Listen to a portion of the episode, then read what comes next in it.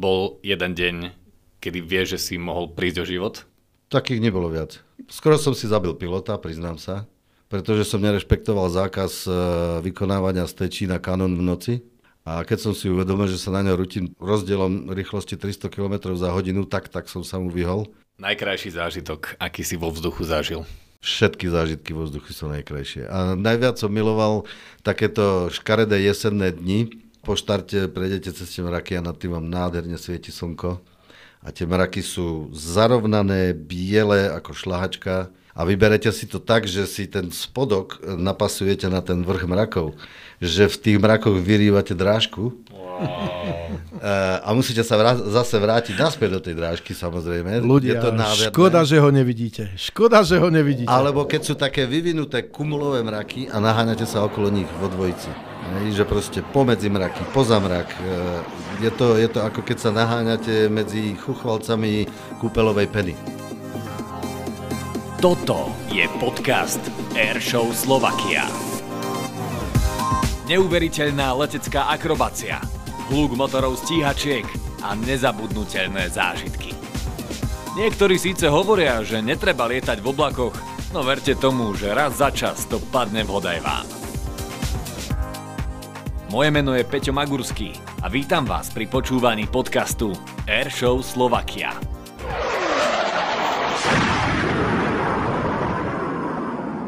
Dámy a páni, v úvodnej znelke, ktorú ste vy na rozdiel od nás práve počuli, spomíname hluk motorov stíhačiek, nezabudnutelné zážitky.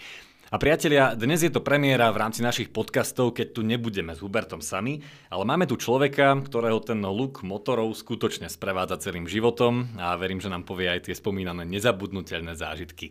Je to plukovník, inžinier Ivan Hulek. Vítajte u nás. Dobrý deň. A rovnako po tretíkrát vítam aj teba, Hubert, ahoj. Ahoj, ahoj. No ja najprv úplne v skratke, aby aj laickí poslucháči vedeli, že koho tu máme. Ivan Húlek sa stal členom slovenského elitného display týmu a dýberúce manévre predvádzal po celom svete. Je dvojnásobným držiteľom Super Kings Trophy. Dnes je Ivan Húlek výkonným riaditeľom medzinárodných leteckých dní SIAF. To je ale súčasnosť. Poďme najprv do tej minulosti, aby aj tá laická verejnosť trošku spoznala, kde boli tie začiatky a, a kde prvýkrát tak nejako do vašich uší, respektíve do tvojich, už, už, už ty kam? No, samozrejme. Yes, to je môj ďalší úspech, píšem do denníka, kedy do tvojich uší išli prvýkrát tie stíhačky. Aj, táto, to, toto je historka, ktorú som spomínal už x krát. Ja som nikdy nechcel byť pilot, to opakujem znova. A, ale proste ako normálny chlapec, teda viac menej nenormálny, pretože som išiel na strednú vojenskú školu, takže som sa pripravil o celú pubertu. Som e, na tej strednej škole rozmýšľal vojenskej, že čo teda budem robiť ďalej. Či pôjdem e, po stopách brata, ktorý išiel k motostrelcom a viac menej som s tým bol zmierený. Potom sa náhodou vyskytla možnosť sa ešte prihlásiť do výberového konania do Ústavu leteckého zdravotníctva, pretože chýbali piloti, tak som sa ešte s pár chlapcami prihlásil a ono to vyšlo. Takže bez toho, aby som vedel, o čom to lietanie je, v živote som neletel ani linkou predtým, tak som si povedal, OK, tak budem pilotom. No a tak sa to stalo. A, a, ako to mi je zaujímavé, lebo to isté Hubert, ako pýtal som sa o podcaste, že či sa hral s lietadlami. Nie. Ja som sa s babikami. Áno, vidno.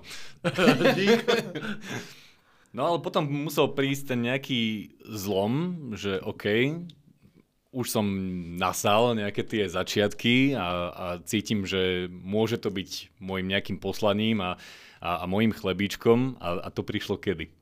No, tie začiatky boli ťažké, musím sa priznať, pretože môj úplne prvý let uh, skončil plným sáčkom, to znamená vyzvracaný druhý let takisto a vtedy som si povedal, OK, tak, tak z toho asi nič nebude. A po, po, sú to také imatrikulácie tých pilotov, že zoberete nejaký skúsený a ide rovno s tým, že vie, že sa vygrciaš? No na nešťastie, tak toto fungovalo uh, aj na škole, aj potom, keď sme, sa, keď sme sa dostali k bojovému pluku, ale to už sme boli trošku rozlietaní.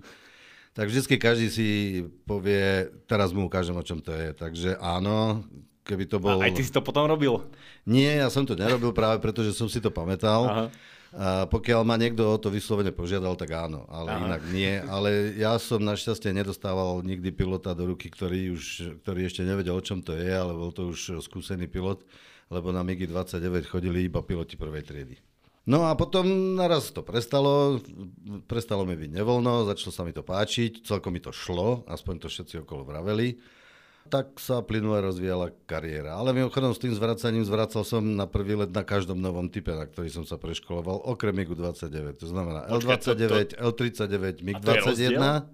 Je to rozdiel. Tie momenty v tom lietadle sú úplne iné. Aha. Proste presedláte na niečo iné, čo je podstatne rýchlejšie, divočejšie, a proste ten organizmus, ktorý je zvyknutý na nejaké reakcie, naraz dostáva úplne iné podnety.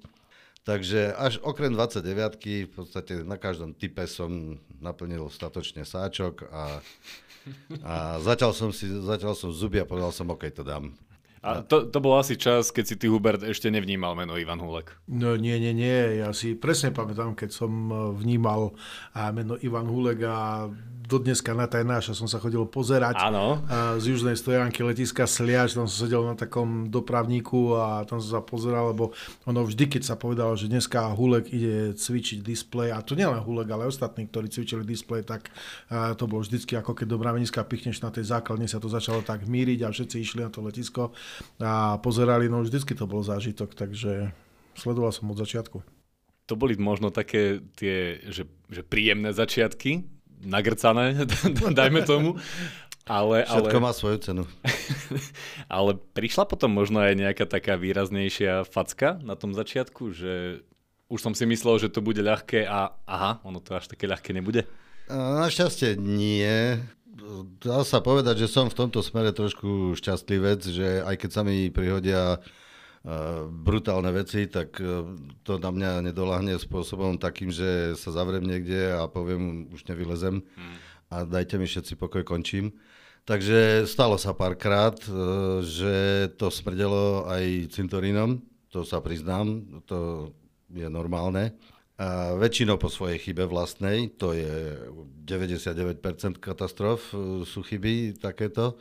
Ale vždycky som to riešil štýlom, OK, tak to bola teda riadna somarina a mohol som skončiť. Zobral som si svojich chlapcov, som im povedal toto, prosím vás, nerobte, lebo to môže skončiť zle. Tak sme sa v tom nejako rozobrali, ja som si zobral ponaučenie. Ono sa hovorí, že dobrý pilot rastie tým, že prežije zlé skúsenosti. Hej? Takže a, a podstatné tak... je asi to prežije. Áno, áno, o to ide. Ako, mal som teraz trošku také zimomriavky, lebo keď si to porovnám s tým, ako ja, ja neviem, ja to poznám z toho športu, že tiež ten, dajme tomu hokejista sa učí na chybách, spraví chybu, poučí sa z nej, ale ten pilot reálne tých chyb nemôže urobiť až tak veľa. Nie, ale od začiatku sa človek utešuje tým, že, že jedna, jedna chyba nezabíja. Musí to byť súhrn viacerých a väčšinou to platí. Hej. Pokiaľ urobíte jednu hrubú a viete, čo s tým, viete, ako ju opraviť, tak je to fajn. Horšie je, keď urobíte hrubú chybu a neviete, čo s tým. Takže mal som šťastie na veľmi dobrých inštruktorov, ešte za socializmu e, v Žadci. To boli chlapi, ktorí nerešpektovali žiadne povolené e, limity a ani nič. Proste oni povedali, musíte vedieť to lietadlo lietať tak, aby ste z neho dostali maximum a aby vás nezabilo. Takže na toto som mal šťastie a z toho som ťažil celú svoju leteckú kariéru. Myslím si, že teraz sa môžeme prehúpnúť do roku 1995, ktorý bol pre teba trošku prelomový. Udialo sa tam toho veľa. Pred 28 rokmi v prvom rade som sa narodil ja a v tom druhom rade bol to tvoj prvý rok ako solo pilot a okrem toho prišla teda Super Kings Trophy a to je asi taký významný milník v raste tej kariéry. No v tej dobe 90. roky to boli, to boli vôbec e, zaujímavé roky. Celý západ e, proste bol zvedavý, čo je na východe. Východ chcel vidieť, čo je na západe a proste všade nás pozývali, všade, všade sme boli vítaní. Všetko, všetko nám odpúšťali v zmysle, že nám vlastne platili ubytovanie, cestu, pobyt. Eh, dá sa povedať, že dokonca aj môj osobný názor. Riadiaci, riadiace orgány letovej prevádzky boli podstatne tolerantnejšie, ako je tomu teraz. Takže, takže áno. Plus mali sme šťastie na veliteľa, na Štefana Gombika, zdravím pán generál, ktorý proste bol naozaj zastancom toho, ideme, ideme, ideme, ideme sa ukázať, však niečo vieme. Takže začalo to v 94. už, keď so 4-29 sme leteli na oslavy vylodenia v Normandii. To bol hororový zážitok vo všetkých smeroch a posilnilo nás to. Pokračovali sme ďalej. Potom som chvíľku lietal ako dvojka. A, počkať, hororový v, tom, v tej organizácii, alebo aj stalo Nie, sa vo niečo všetkom, zle? Čo sa, čo sa tam mohlo stať, sa stalo. Marfio zákony by sme mohli rozšíriť o podstatnú časť, aspoň o 3-4 kapitoly. Ale vravím, prežili sme a máme z toho nezabudniteľné zážitky. Potom som chvíľku lietal ako dvojka, Jozefovi Dunajovi, ten sa zranil a začal som to lietať sám. Práve prvý rok bol 95, môj prvý letecký deň Biggin Hill, historické letisko vo Veľkej Británii. Veľká Británia bola odjak živa pre nás také maximálne lákadlo, proste historicky. Hej? Proste vojna, vojna o, o Britániu, alebo teda bitka o Britániu a všetko, čo sa spájalo s letectvom, sa nám spájalo s Veľkou Britániou a všetci sme tam chceli ísť. Aj ten prvý let bol divoký, ale zase prvýkrát som tam stretol Anatolia Kvočura a videl som ho lietať. No a potom prišiel ten Fairford, kde sme prišli ako šedé myšky, 400 lietadiel na statickej stojánke, stovky lietadiel na letových stojánkach, 400 tisíc ľudí denne pomaly alebo za celý víkend. A hovorím si, pane Bože, toto je moc veľké. Takže ako myšky sme tam sedeli pod krídlom schovaní, aby nás nepieklo, to vtedy nebolo také, že odpočinkové miestnosti a stany a relax a klimatizácia a podobne. Nie, pod krídlom a tam sme čakali, až na nás príde rada. Odlietali sme to a prišlo záverečné vyhodnotenie, ozvalo sa Slovak Pick 29 a, a proste, a bylo to. Spomína Ivan tie 90. roky, ty si Hubert už vnímal, že v zahraničí to už viac menej funguje aj, aj po tej nejakej komerčnej stránke. Tu neviem, či to bolo vôbec nejako v plienkach a, a že dala by sa tá Amerika, to Anglicko nejako dotiahnuť aj sem do našich končín?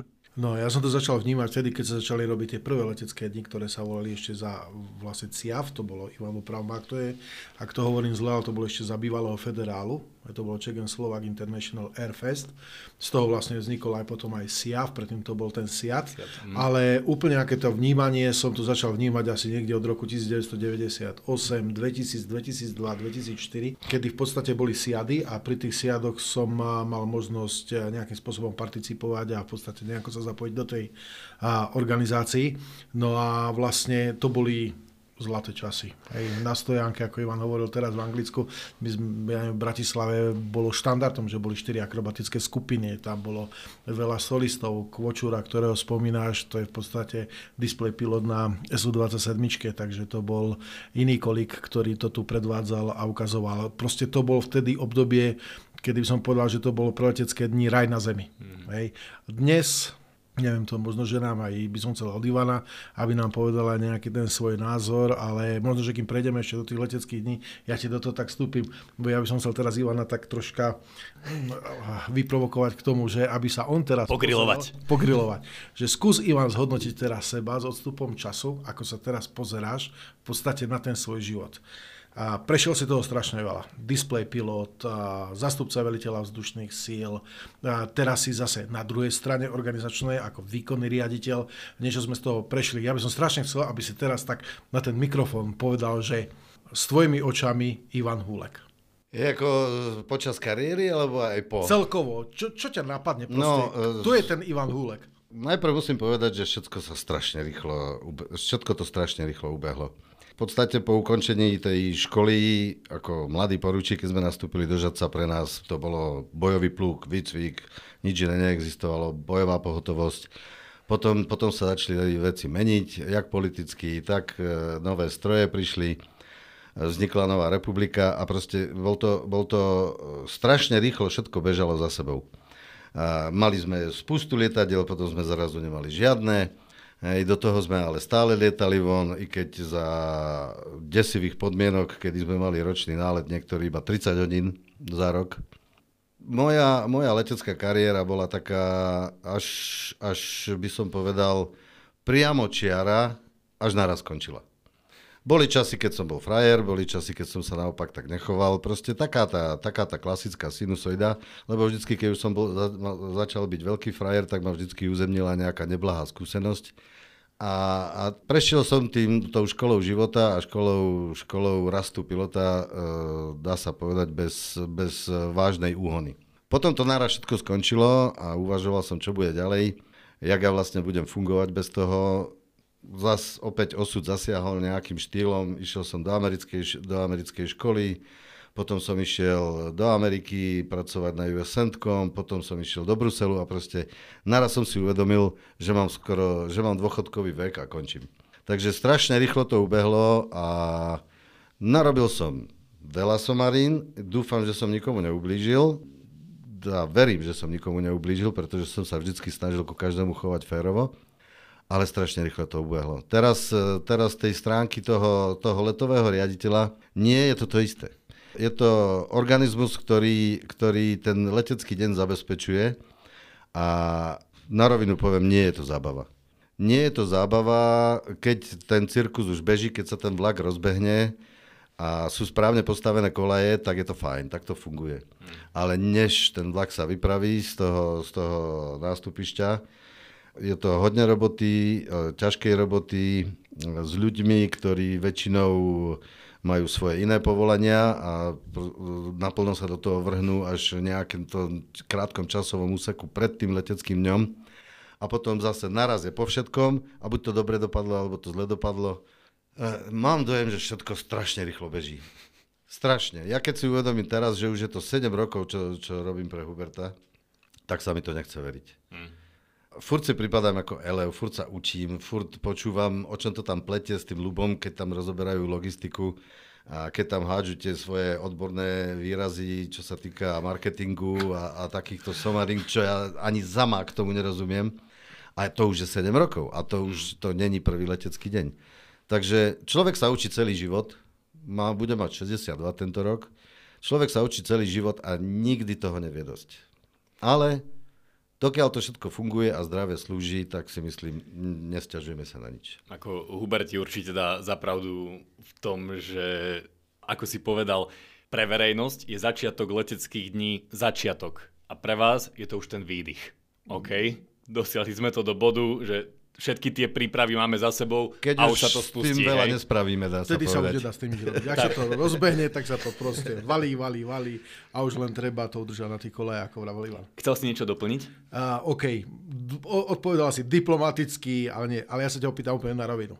Keby ešte raz sa narodil Húlek, bol by display pilotom? Ja si myslím, že áno. Mňa to bavilo, mňa to bavilo a čo da robím, keď som skromný, bol som najlepší, takže...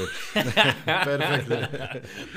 bol som najlepší, nie, nebol som najlepší, samozrejme, že nie, ale, ale u, arma, u vojska to už takto chodí. Proste, keď niekto usúdi, je na tom type najdlhšie, bol prvý medzi preškolenými, je to naj, najvhodnejší uh, nástupca, hej, po Jozefovi Dunajovi a plus, keď sa k tomu pridajú inštruktori a povedia, jasné, má na to, pretože ono to není tak, že budeš to robiť a basta. Na to musíte mať povahu, na to musíte mať výsledky a na to musíte prejsť e, výcvikom a kontrolnými letmi. A viacero ľudí musí povedať, OK, má na to, nemá na to. Není to tak, že ja si myslím a ja chcem byť a budem a keď nie, tak uh, si trhnite. Nie, uh, niekto to určil, mal som z toho najprv vetri, potom ma to začalo baviť. Ale na rovinu poviem všetkým, že začalo ma to baviť aj preto, že mi vtedajší veliteľ vzdušných síl nedal žiadne limity. To znamená, že e, nekontrolovali sa e, obálky manévrové, napríklad minimálna rýchlosť pre 29 je stanovená e, 210 km za hodinu. Ja keď som mal nula, nikoho to nezaujímalo. Mm-hmm. Proste ja som to bral tak, že mám možnosť z tej mašiny vykopať všetko, čo viem, všetko, čo ona vie a do toho som ešte dostal, na, na týždeň sme dostali Toliu Kvočura, ktorý nás naučil aj to, o čom sme vôbec netušili, že sa s tým dá urobiť. Takže si rád, že si bol v tých časoch, lebo títo piloti ako keby už to ani zažiť nemôžu. Nie, nie. Nemôžu, majú podstatne väčšie obmedzenia. A vravím, ja som to pretavil do toho, že všetci moji piloti vedeli robiť kobry, vedeli robiť e, pády, vedeli lietať pod minimálnu rýchlosť a proste dotiahli sme to do manevrákov, lietali sme proti západným strojom, ktoré sme, dá sa povedať, porážali. Maximálne najhoršie sme skončili jednak jednej. A rozvinuli sme na základe toho aj tú e, spoluprácu medzi letkami. Proste ťažili sme z toho faktu tých 90. rokov, že oni sa potrebovali učiť o nás, my o nich. Takže sme chodili my k ním, oni k nám. Boli to nádherné roky a myslím si, že tak dobre vycvičených pilotov, ako som mal ja, dlho mať nebudeme. A teraz poďme konkrétne. Keď, keď si to mal takto pred očami, hej, zosumarizoval si to, deň, kedy si bol najviac hrdý na to, na tú svoju prácu, na to, že si pilot a na to, čo dokážeš. Subjektívne, nemusí to byť, že taká trofej, taká trofej, ale kedy si to ty tak cítil? Joj, to je ťažko povedať, tých okamžikov sa samozrejme striedalo viac, keď sme rok po roku boli najlepšia letka vzdušných síl, to boli krásne pocity, keď sme absolvovali medzinárodné cvičenia e, so štítom a nie na štíte. Hej, e, proste... Mm, keď som mohol, napríklad Stavanger v 97., keď som sa rozhodol, že uh, toto je vhodná príležitosť pre mojich chlapcov, aby získali skúsenosti, aby si zalietali a stiahol som sa do úzadia, po preletení tam som povedal, OK, verte si mašiny, lietajte vy, je to vaša robota. Proste bol som hrdý na tých mojich chlapcov a potom som bol samozrejme x-násobne hr, hr, hrdejší, keď, keď došlo vyhodnotenie a boli sme dobrí proste. Pre mňa toto bolo zadozučinenie, nie moje úspechy, pretože môj úspech, pokiaľ by sa to doma sypalo, by bolo ničom. Ale doma to fungovalo, jedna radosť, myslím, ako v letke, aj u, u pluku a nikomu som neuberal letové hodiny, to bol tiež základ že proste nikto na mňa nemohol ukázať prstom, on si lietá my sedíme na zemi a tak ďalej a tak ďalej. Nie, vždycky som razil proste rovnosť, radšej moji piloti než ja. Dobre, ale vrátim sa k tej otázke. Nie je tam ten jeden deň. Mm, ten jeden deň tam nie je. Bol jeden deň, kedy vieš, že si mohol prísť o život? Takých nebolo viac. Daj. No, hneď prvý rok vystupovania v 95. Košice, a kde som proste podcenil to, že mám plnú potrupovú nádrž, zmenenú aerodynamiku, posunuté ťažisko a nasadil som parametre na ukážku ako s prázdnou mašinou a pri vzlete z miesta, čo skončilo tým, že som to tak tak vybral smerom dole. To bol prvý okamžik, druhý okamžik bol priamo na Sliači pred rodinnými príslušníkmi, to bol deň otvorených dverí keď e, zase mojou chybou som skončil ďalej od dráhy, než som chcel a usúdil som, že ešte jeden výkrut sa tam vojde. Opäť chyba, málo natiahnutý výkrut a jakmile som začal točiť, tak sa to začalo valiť do zeme. Môj, náš druhý veliteľ letky mi vtedy povedal, ja som sa len díval, kam padneš. A e, takých, takých, e, skoro som si zabil pilota, priznám sa pretože som nerešpektoval zákaz e, vykonávania stečí na kanon v noci. A keď som si uvedomil, že sa na ňo rutím 300 km rozdielom rýchlosti 300 km za hodinu, tak, tak som sa mu vyhol. Človek robí somariny, človek robí prusery. Vtedy som zistil, že to bol zase jeden z tých okamžikov, OK, však môžem všetko. Vtedy som si povedal, no nemôžeš všetko. Pretože si si skoro zabil chlapa. Hneď na začiatku tej odpovede sa Ivan pozrel na Huberta. Hubert, to znamená, že tie Košice si pamätáš aj ty z toho pohľadu? Či...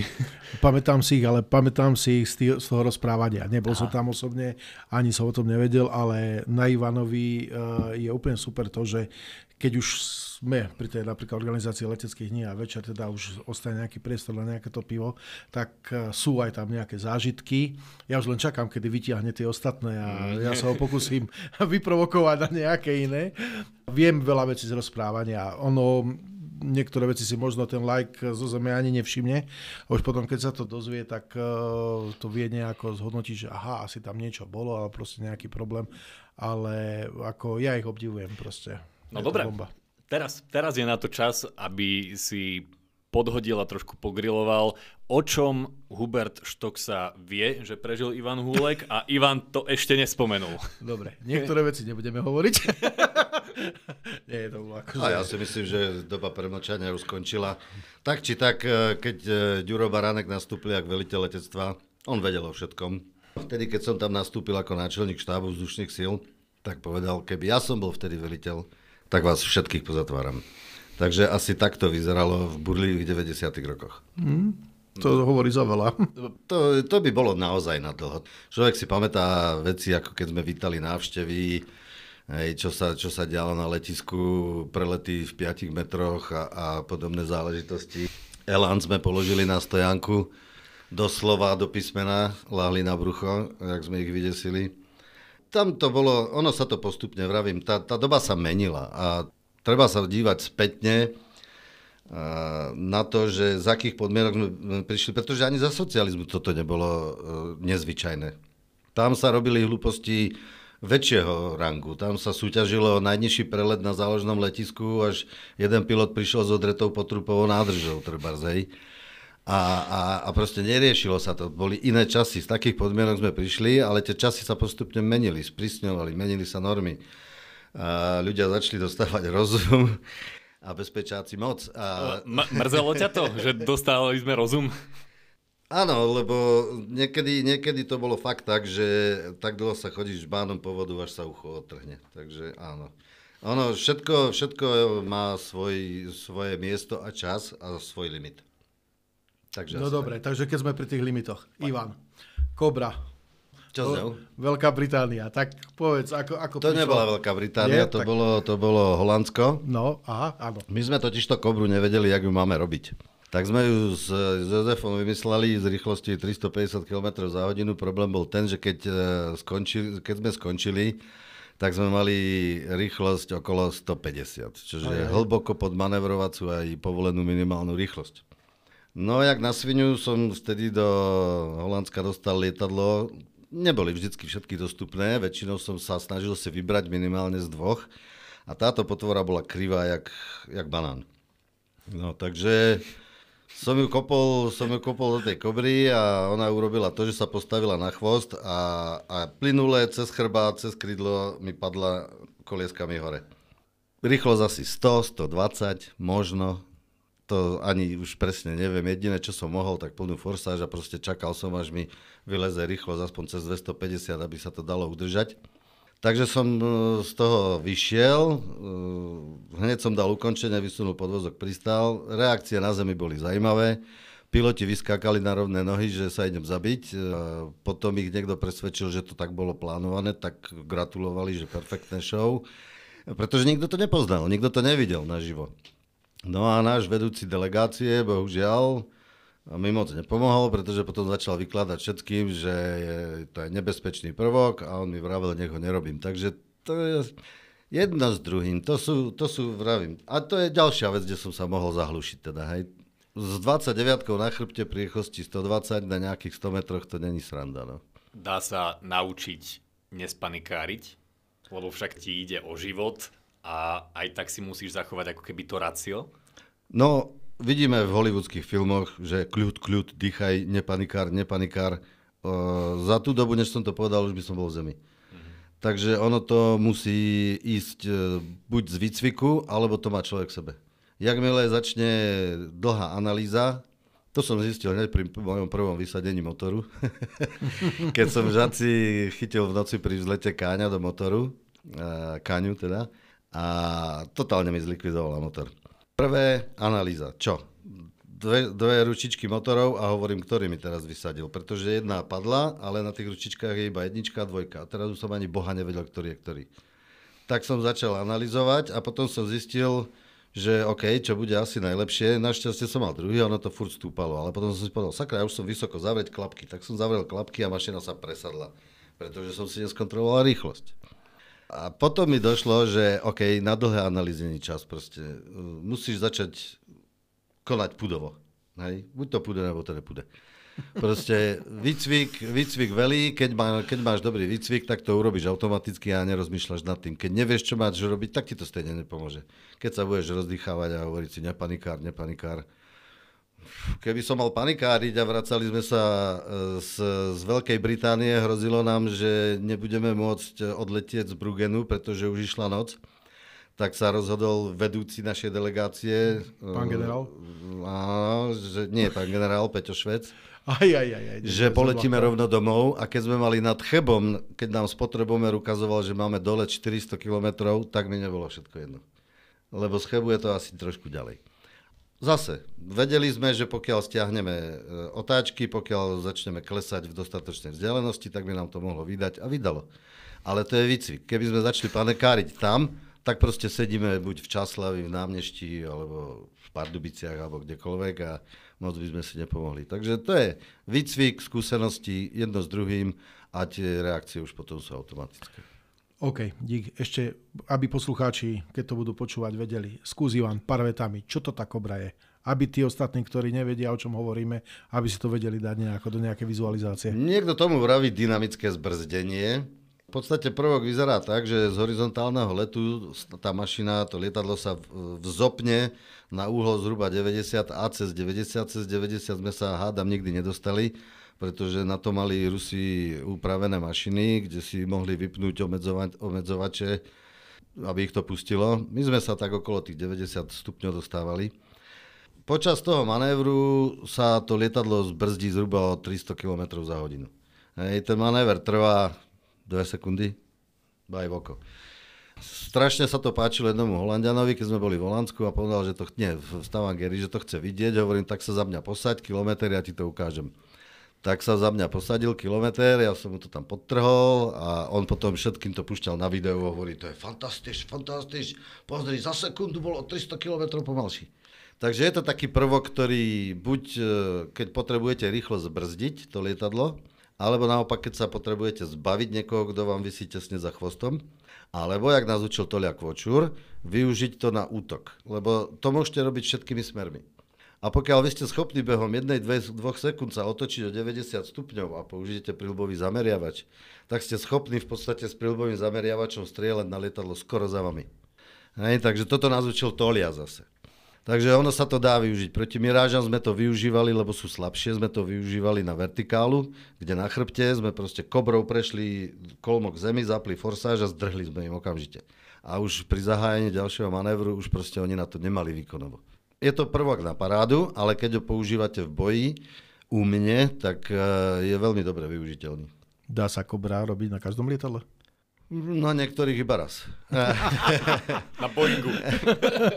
A, tak e, kto sa vyzná trošku v letectve, tak vie, že keď e, Rusi začali Su-35, 27 upravené, ja viem, keď začali robiť tie zúfale manévre, tak všetci tvrdili najlepšie lietadla na svete, potom začali Američania upravovať softvery na 22 35 a začali robiť to isté. Uh-huh.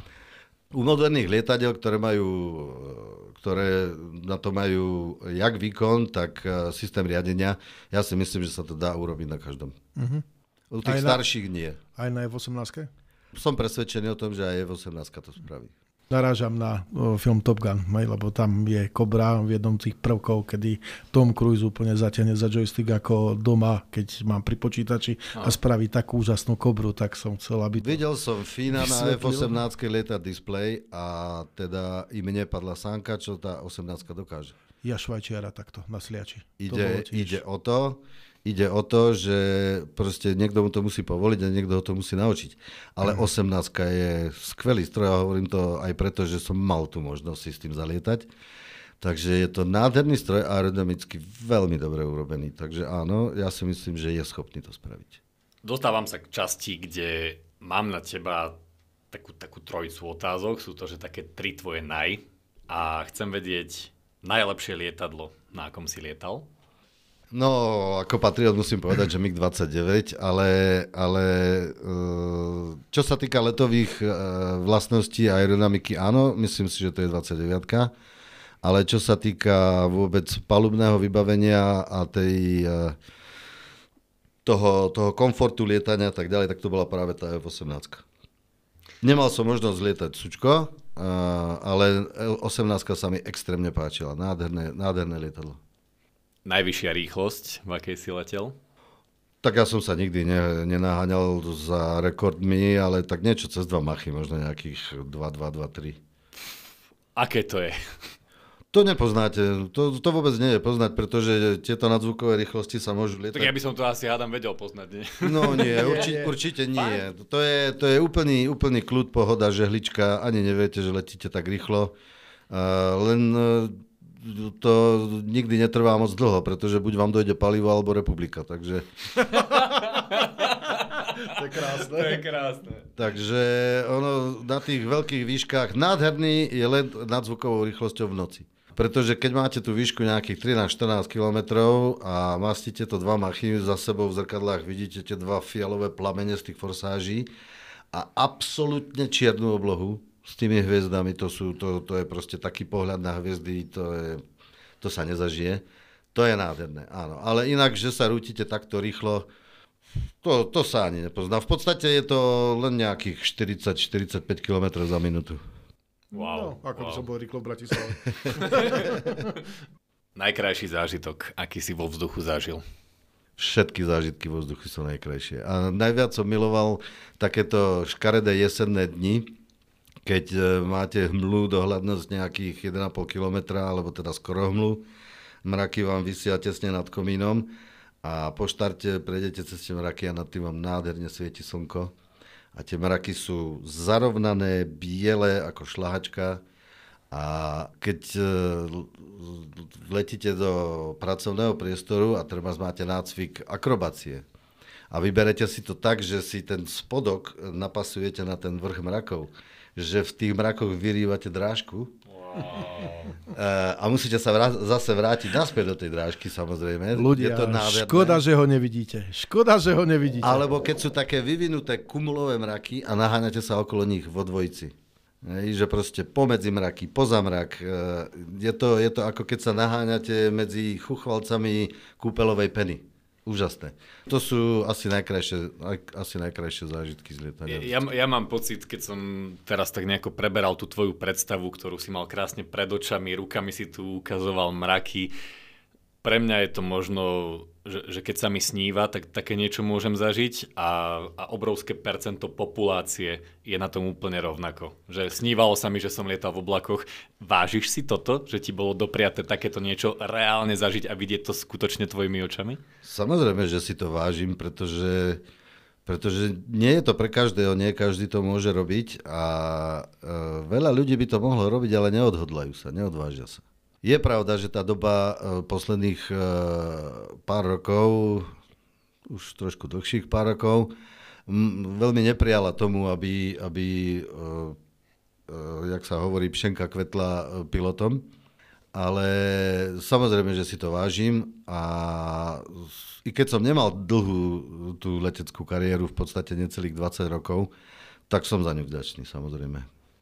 Poďme na zem, poďme Medzinárodné letecké dny SIAF, možno od tých tvojich prvých medzinárodných leteckých dní SIAF, ako si vtedy na ne spomínaš, ako vidíš aj ten vývoj. Jednak, že ty si mal aj tú skúsenosť zo zahraničia, že už si poznal, ako, ako fungujú tie letecké dni, tak možno či už sme tam, či, či už naozaj sme, sme dobehli tú úroveň. Môj pohľad, e, de, vravím, 90. roky boli zvláštne. V tom zmysle, že to bolo tesne po páde toho, tej železnej opony a proste svet sa otváral, nemal vyriešené niektoré otázky, či už geopolitické, proste každý chodil všade, všade ste mohli stretnúť ruské lietadla, všade ste mohli stretnúť západné lietadla, nebol problém, proste ľudia, ľudia alebo teda letectva boli relatívne bohaté, dá sa povedať, boli, mali plno lietadiel a tie letecké dni v 90. rokoch boli všade. Všade boli dni otvorených dverí, všade boli veľké letecké dni, menšie, regionálne. Len na Slovensku bola spústa regionálnych leteckých dní. Proste lietalo sa, lietalo, ľudí to zaujímalo a bolo sa na čo pozerať. Jak povedal Hubert, nebol problém sem dostať 3-4 skupiny a, a proste lietadla z celého sveta. Postupne sa začala situácia ale meniť. Začali sa meniť jak podmienky ekonomické, začala sa meniť geopolitická situácia. Vieme, že zahraničná politika sa menila. Štáty začali šetriť, pretože čas beží, lietadla zastarávali aj im No a do toho prišli operácie rôzne vo svete. Máme Pušnú burku, potom sme tam mali Irak, Afganistán, e, Líbiu. Hej, proste naraz e, letectvá boli zamestnané operačne a už neostávali ani prostriedky, ani ľudia neostávali na to, aby sa živili display týmy a aby sa robili veľké letecké dni.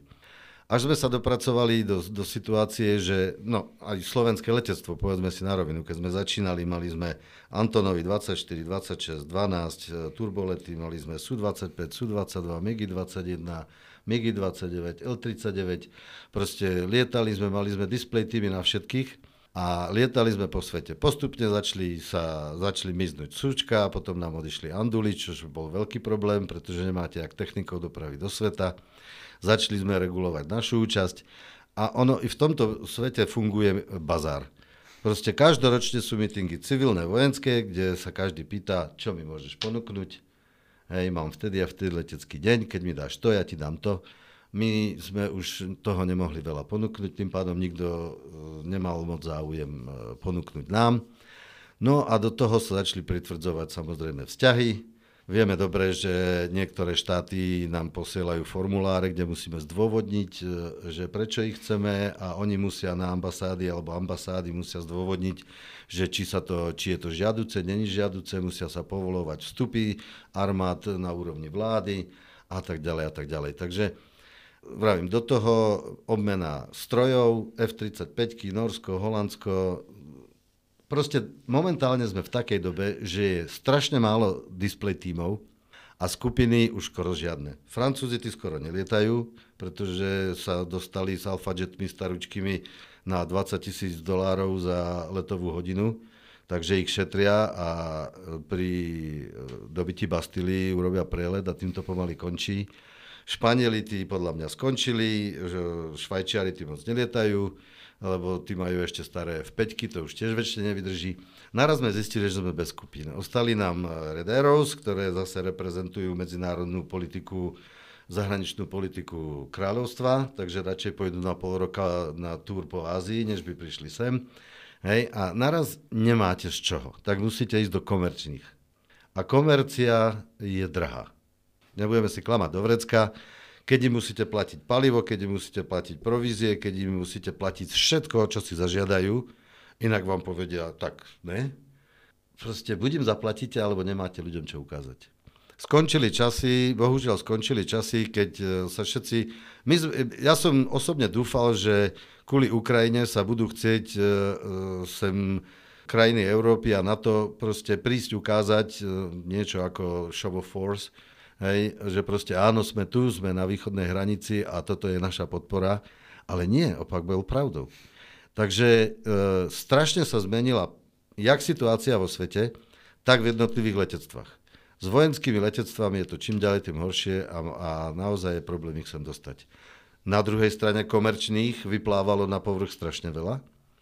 Vyradené lietadla skupujú a tak ďalej a tak ďalej, ale to je nepredstaviteľne drahá záležitosť to si, to si naozaj môžu dovoliť len veľmi bohaté, veľmi bohaté, dá sa povedať, firmy e, robiť e, v plne komerčný letecký deň. Takže nám ostali v podstate veľké letecké dni, tradičné. V Británii tam nikto letecký deň nezruší, pretože by ich pozabíjali. To je od druhej svetovej vojny letectvo je proste na úrovni kráľovskej rodiny. A potom je zo pár ďalších, ako je Malta, Ateny, Sanikol ale ostatné už skomírajú takisto. No a ešte si povedzme na rovinu, predaje. Keď chcete niekde niečo predať, tak tam niečo pošlete. Takto to bohužiaľ funguje. Jak my sme podpísali, sme kúpili F-16, ako si nám poklesol záujem uh, sem s F-16 chodiť. Len zase, F-16 už každý pozná, každý ich videl. Ľudia chcú vidieť niečo nové. V 90. rokoch, začiatok 21. E, storočia, všetci chceli vidieť západné stroje. 10 rokov dozadu všetci chceli vidieť ruské stroje, pretože už toho videli dosť. Proste ponuka sa extrémne zúžila a takisto možnosti. Nie len naše, celosvetovo. A teraz, Hubert, normálne len či, či si to vnímal, keď Ivan Húlek rozprával ako pilot to, ako sa dotýka oblakov a zrazu ako Ivan Húlek rozprával ako výkonný riaditeľ o týchto veciach, ktoré musíte riešiť. Že je to úplne diametrálne odlišný tón, situácia, keď už naozaj na, nazeráš na to keby z toho organizačného hľadiska na tie letecké dni, ako z pozície toho pilota, ktorý jednoducho ide si užiť letecké dni. No, e, ja musím povedať, že má 100% pravdu, lebo mm. v podstate ja to tiež vnímam podobne a aj naše debaty koľkokrát boli, že čo budúci rok, čo ďalší rok, e, či sa nám podarí dostať, e, ja neviem, rederov z Británii. Každý rok sa posiela pozvánka, každý rok sa vypisujú tie formuláre. Je tam proste administratívy, bohužiaľ nepodarilo sa, hej. Takisto Švajčiari, snažíme, snažíme sa ich pozvať, nie.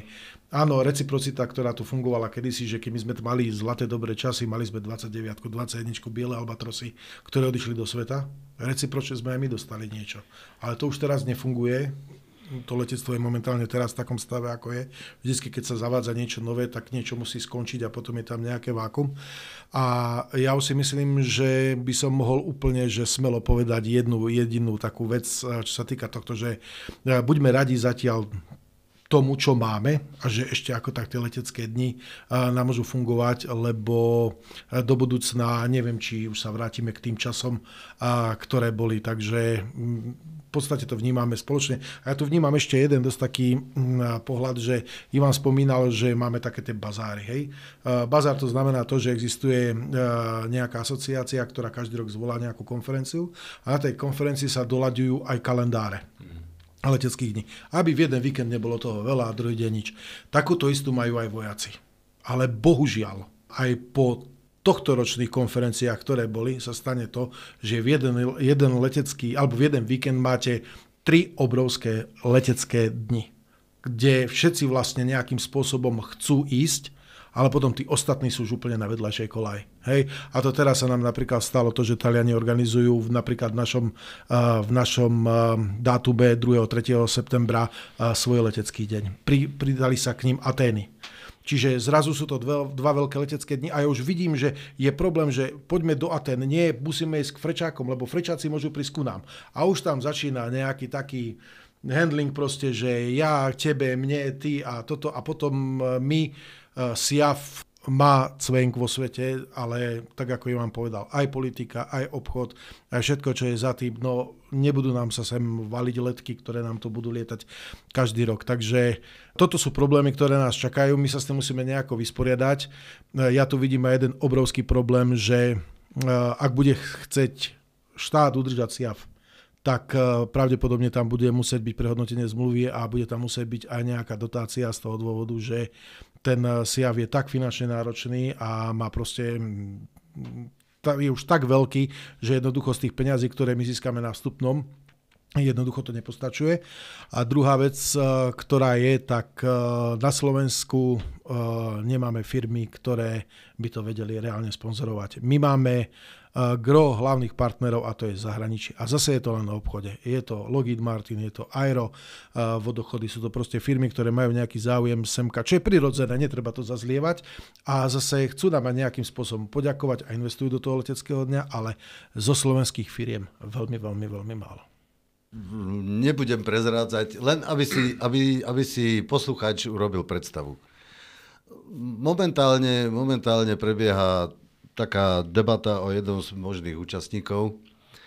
Neprezradím v podstate ani o koho sa jedná, ani nič, ale je to vyslovene na komerčnej báze, kde keď sa bavíme o štyroch vyradených e, prúdových lietadlách, ktoré sú civilne obsluhované, alebo obsluhované civilmi, odkúpené a obsluhované civilmi, e, došla ponuka, že by mohli sa zúčastniť na našom leteckom dni a neviem, či môžem povedať e, tú čiastku, no ale za tieto štyri vyradené cvičné lietadlá e, chcú 60 tisíc eur na to, že prídu a k tomu chcú samozrejme kompletne palivo, olej, stravu, ubytovanie v jednopostelových izbách, pretože oni nebudú spať e, v double a plus e, parkovacie miesta, e, pretože pravdepodobne, čo sa nám už často stáva, ešte budú chcieť auta z požičovne.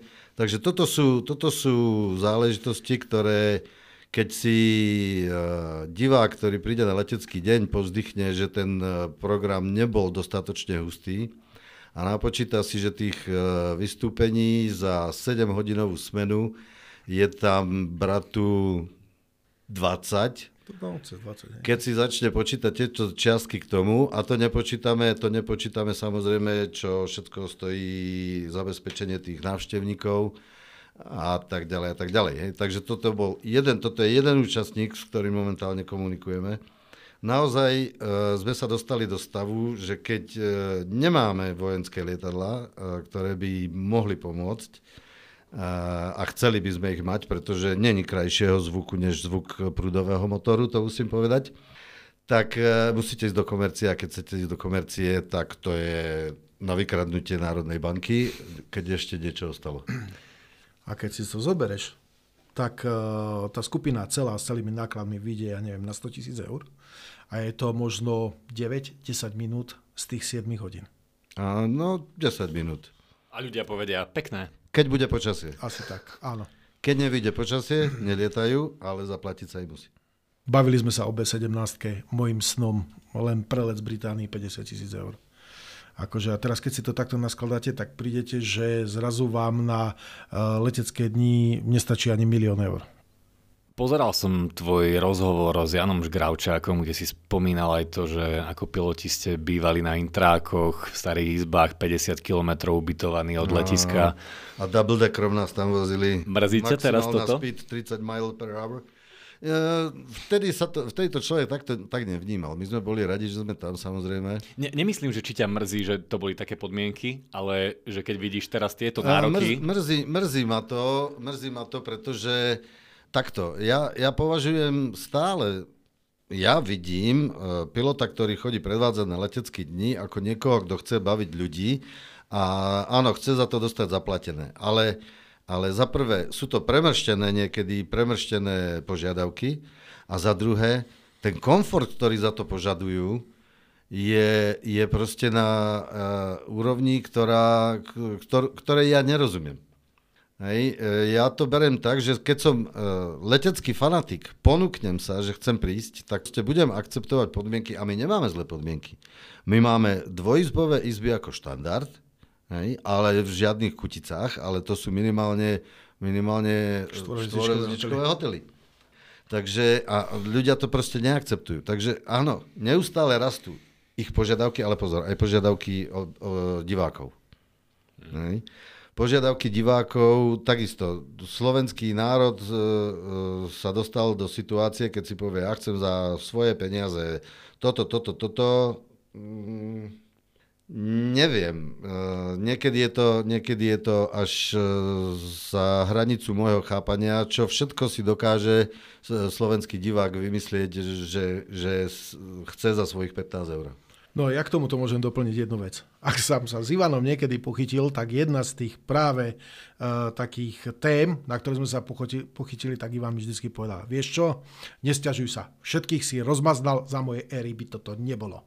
A toto bolo vždycky, kedy ma takto jemne sfúč, on vlastne sfúkol, že áno, uh, neviem, nemyslím si, že to je rozmaznanie, ale my chceme ako organizátori mať nejaký štandard a chceme, aby sa tí ľudia k nám vracali.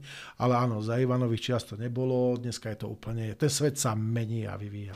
Máme tu nejaké otázky na to. Eh, z Facebooku. Eh, na niečo sme už zodpovedali. Eh, jedna diváčka, teda, alebo jeden užívateľ sociálnej siete sa pýta, že ona kedy si videla, alebo je to člo, chlap, že videl, keď sa robil pád po chvoste, takzvaný. No, Áno, je to tiež jeden z tých mojich obľúbených prvkov. Zrazu sa to prestalo mm, robiť, 29 ešte lietali a už sa to nerobilo. Prečo?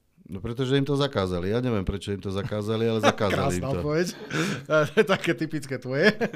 Super. Ja naozaj netuším. Ja, ja, som, ja som totiž, to, jak som povedal, ja som skončil s lietaním a v podstate do pár mesiacov ma vyhnali do americkej školy. Keď som sa vrátil, zistil som, že, že všetko majú zakázané. Mm, a už proste som nepátral uh, ja rozumiem tomu, že niekto zobral manuál na, použitie, na používanie lietadla pilotáž 29 a zistil, že minimálna rýchlosť je taká a zistil, že nula sa tam nikde nepíše, tak to zakázal. Je pád po chvoste viac nebezpečný ako kobra? Nie.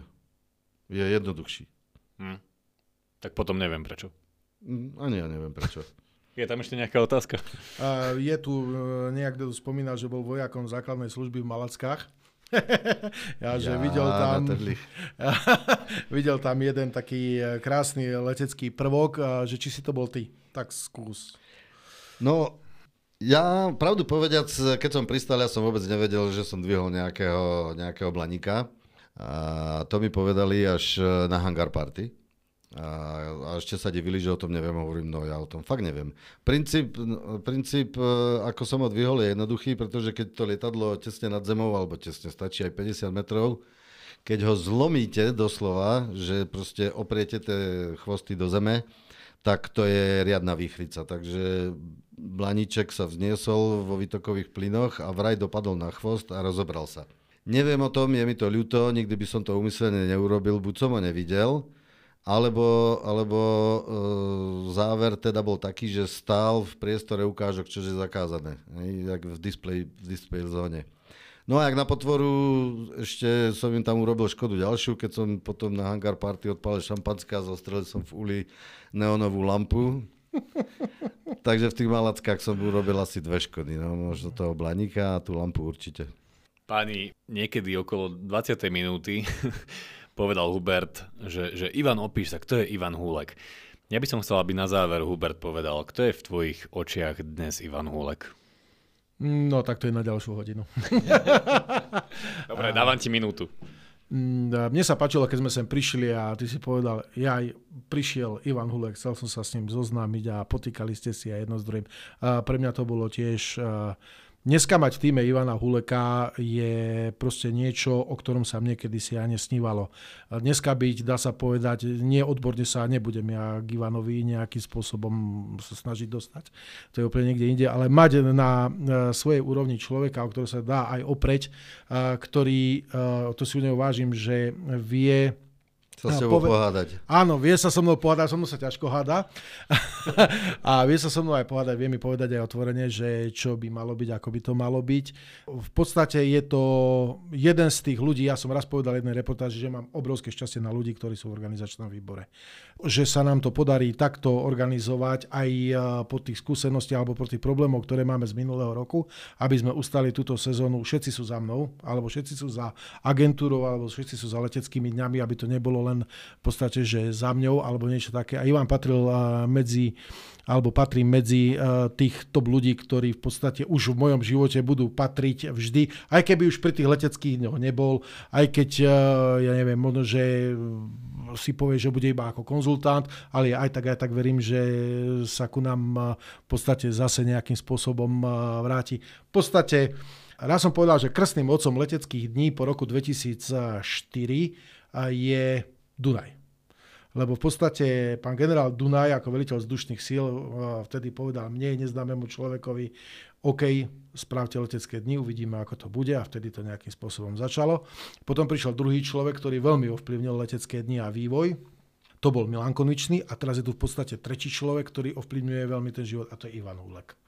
Takže aj vďaka tomu, ako to funguje, je to aj vďaka Ivanovi a ja som rád, že je aj tu dnes. Ja tých rozhovorov urobím pomerne dosť, musím povedať, pracovne z rôznych sfér. Málo kedy som mal pri rozhovore taký pocit, že robím rozhovor s človekom, ktorý môže hovoriť o zážitkoch, ak 99% populácie sveta nemá. Ďakujem, že, že som mohol počuť tieto zážitky a, a myslím si, že to nebolo naposledy, lebo v takomto zložení si to pokojne môžeme ešte zopakovať. Jak sa hovorilo v Pelíškoch, e, ja, zaujímav, ja sa jenom hemžím zaujímavými zážitky. Tak sa budeme hemžiť ešte raz. Ivan Ulek, Hubert Štokca, ďakujem pani, že sme si to dali takto do trojky. Ďakujem aj ja. Podobne.